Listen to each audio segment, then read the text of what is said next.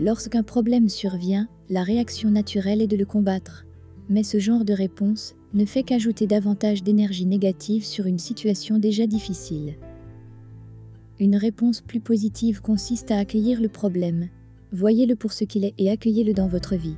Ce faisant, vous prenez immédiatement le contrôle. Vous vous donnez le dessus. Vous ne réagissez pas simplement contre le problème, vous prenez des mesures pour y faire face. Si vous vous battez contre un problème, vous finirez déçu.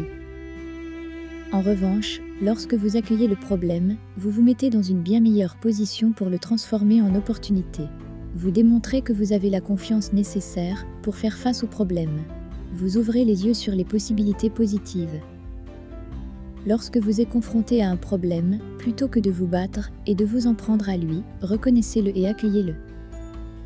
Cela vous donne le contrôle et vous permet d'avancer positivement.